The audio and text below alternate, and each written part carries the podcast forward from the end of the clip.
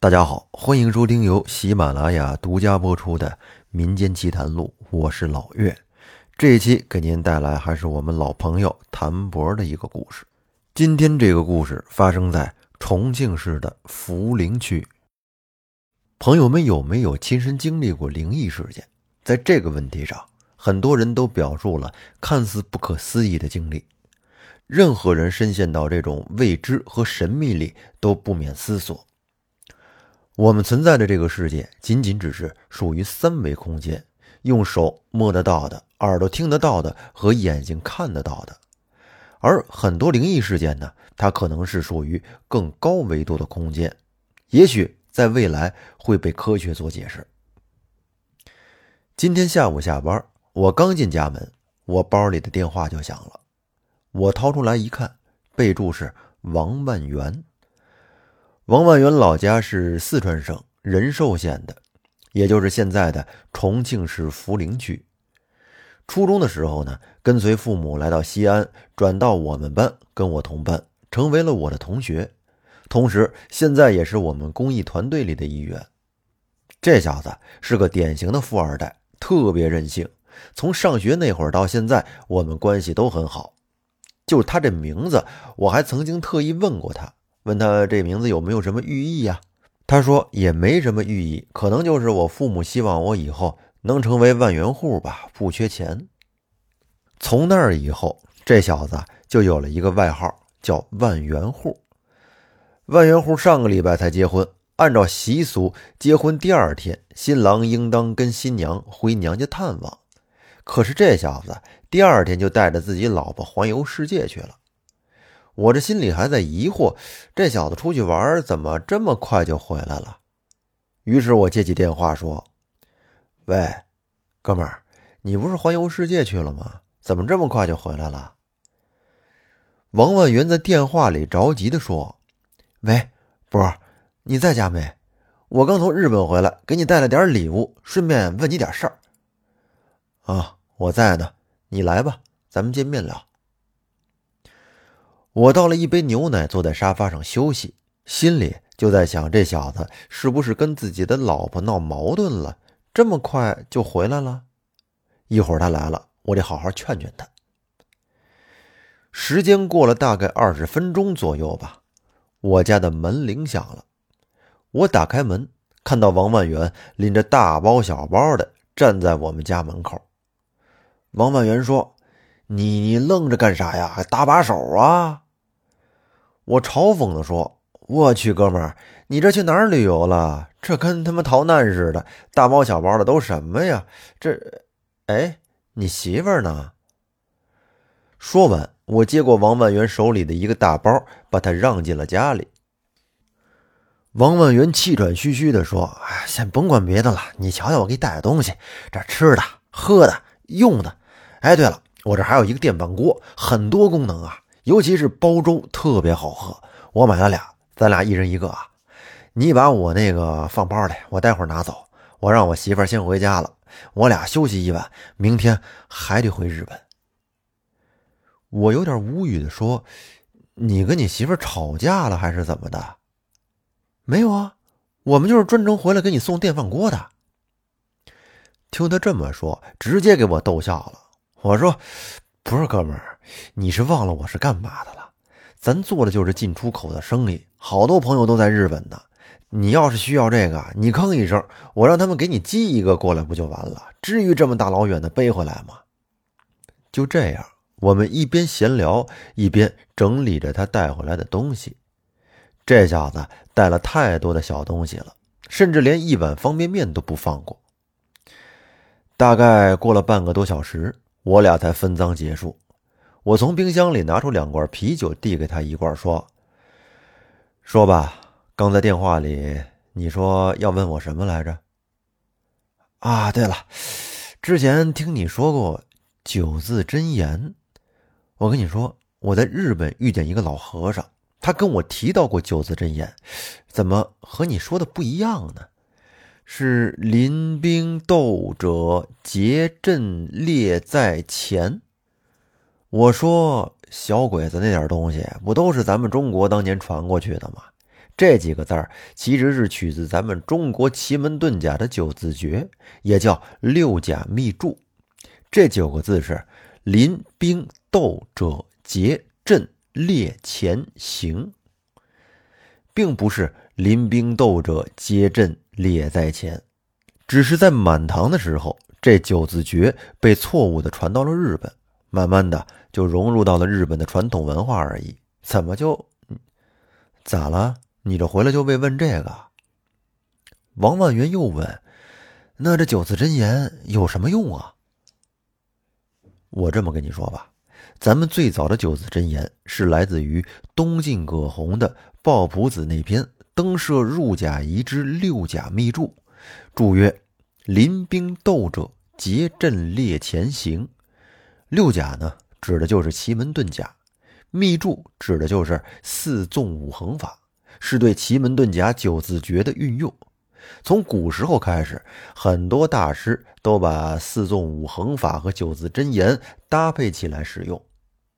这九字真言是古人应对老黄历中诸事不宜的全变之法。鲍朴子那篇里说，凡九字常当视之，无所不辞。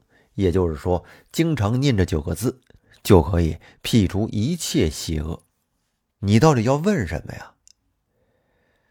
在我说完之后，王万元低着头半天不说话。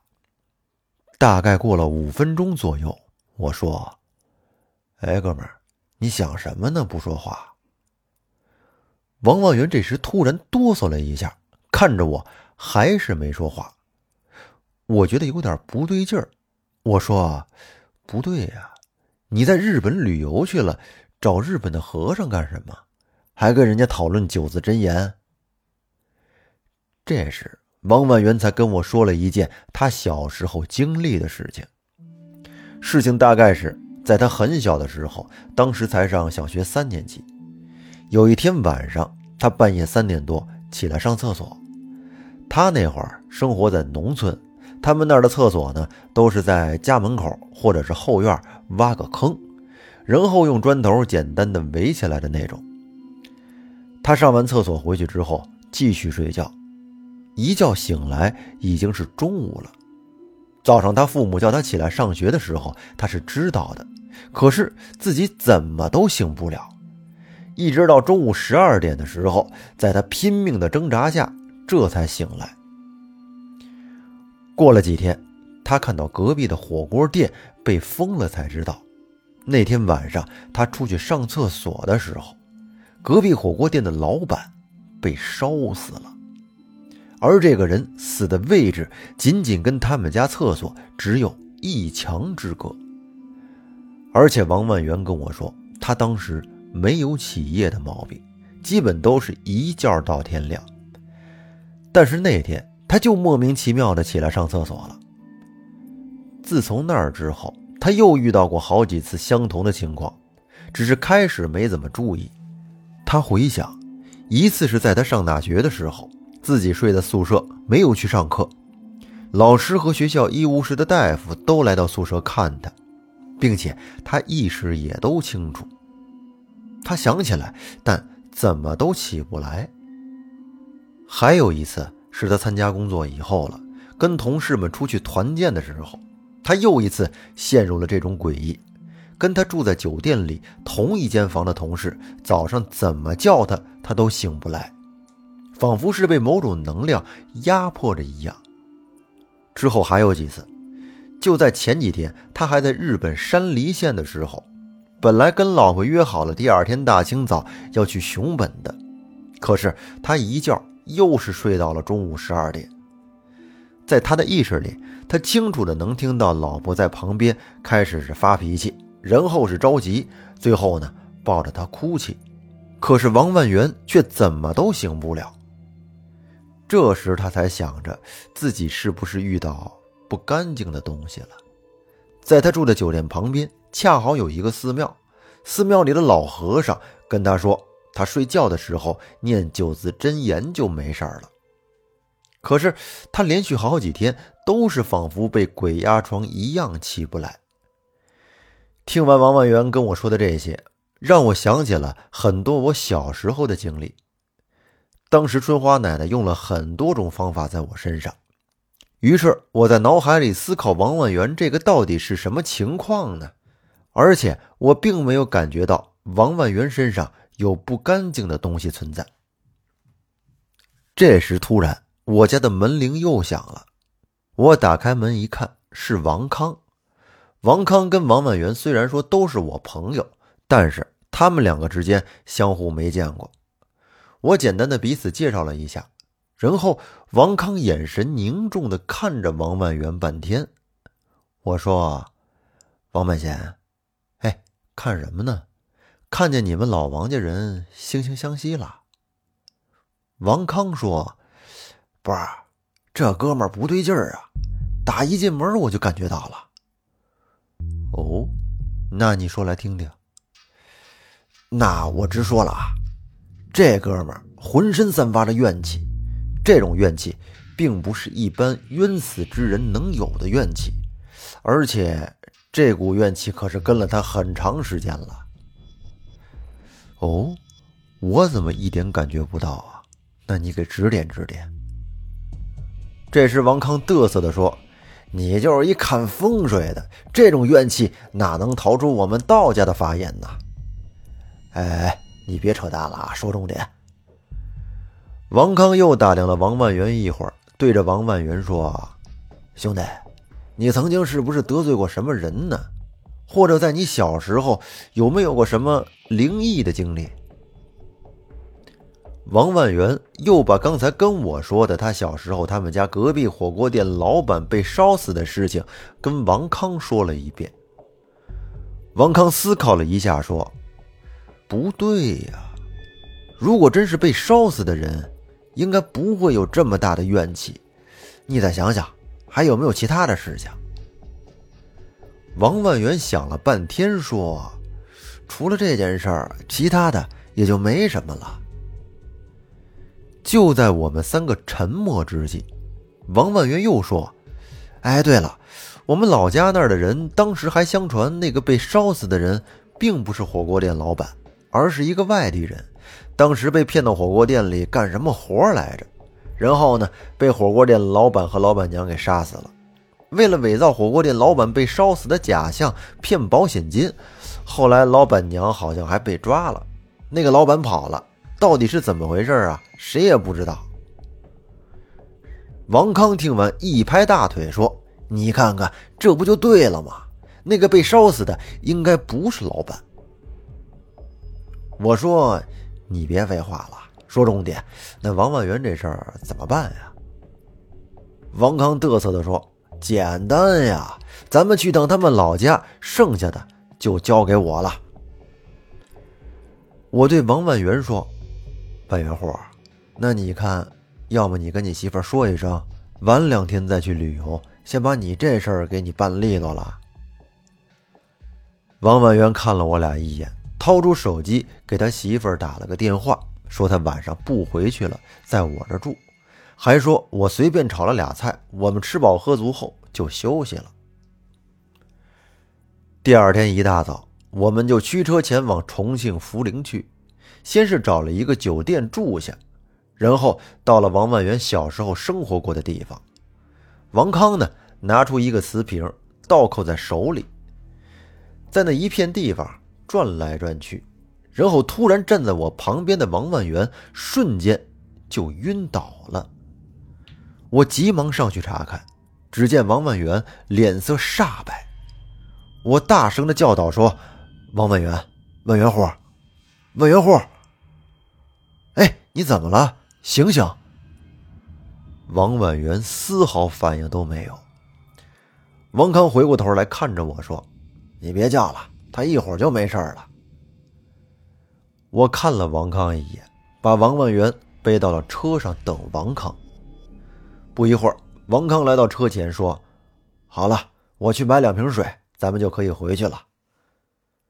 我疑惑地说：啊，完了，那万元户还没醒呢。王康说：这事儿还没完呢，你着什么急呀？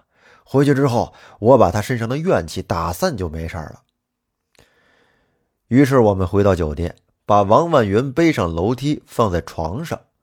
王康拿出刚才的瓷瓶，放在水龙头下，装满了水，然后呢，用一张符箓贴在瓶口，接着又拿出一根很长的木签子插进瓶子，然后让我把王婉云扶起来。王康又掏出了一叠符箓来，搓成扇形，在王婉云的头上打了十几下，然后掏出打火机点着，扔进了马桶里。接着把瓷瓶里的木签拔出，把瓶口的符撕下之后塞进瓶里，和瓶里的水一并倒入马桶，一起冲走了。而就在这时，王婉云咳嗽了一声，醒了，看起来比刚才可是精神多了。我问他：“你感觉怎么样啊？”王婉云说：“我感觉这会儿轻松多了。”王康嘚瑟地说：“废话，哥们这话音瓶是刚从昆仑山一位高人手里借来的，能不好使吗？”我开玩笑地说：“得了得了，别嘚瑟了，你就差对着万元户来一句，我叫你一声，你敢答应吗？”我们在重庆住了一晚，第二天吃了顿火锅，就回到西安了。王万元呢，过了没两天就带着自己的老婆继续他们的环球之旅了。之后就王万元这件事，我还请教过王康，想着也学习学习，可是这小子太抠门了，死活不肯教我，说什么他答应过师傅，他这一招不随意传授他人，所以后来我也就没有再追问了。好，那谭博的这期故事呢，就到此结束。最后感谢大家的收听，欢迎您订阅专辑并关注主播，咱们下期再见，拜拜。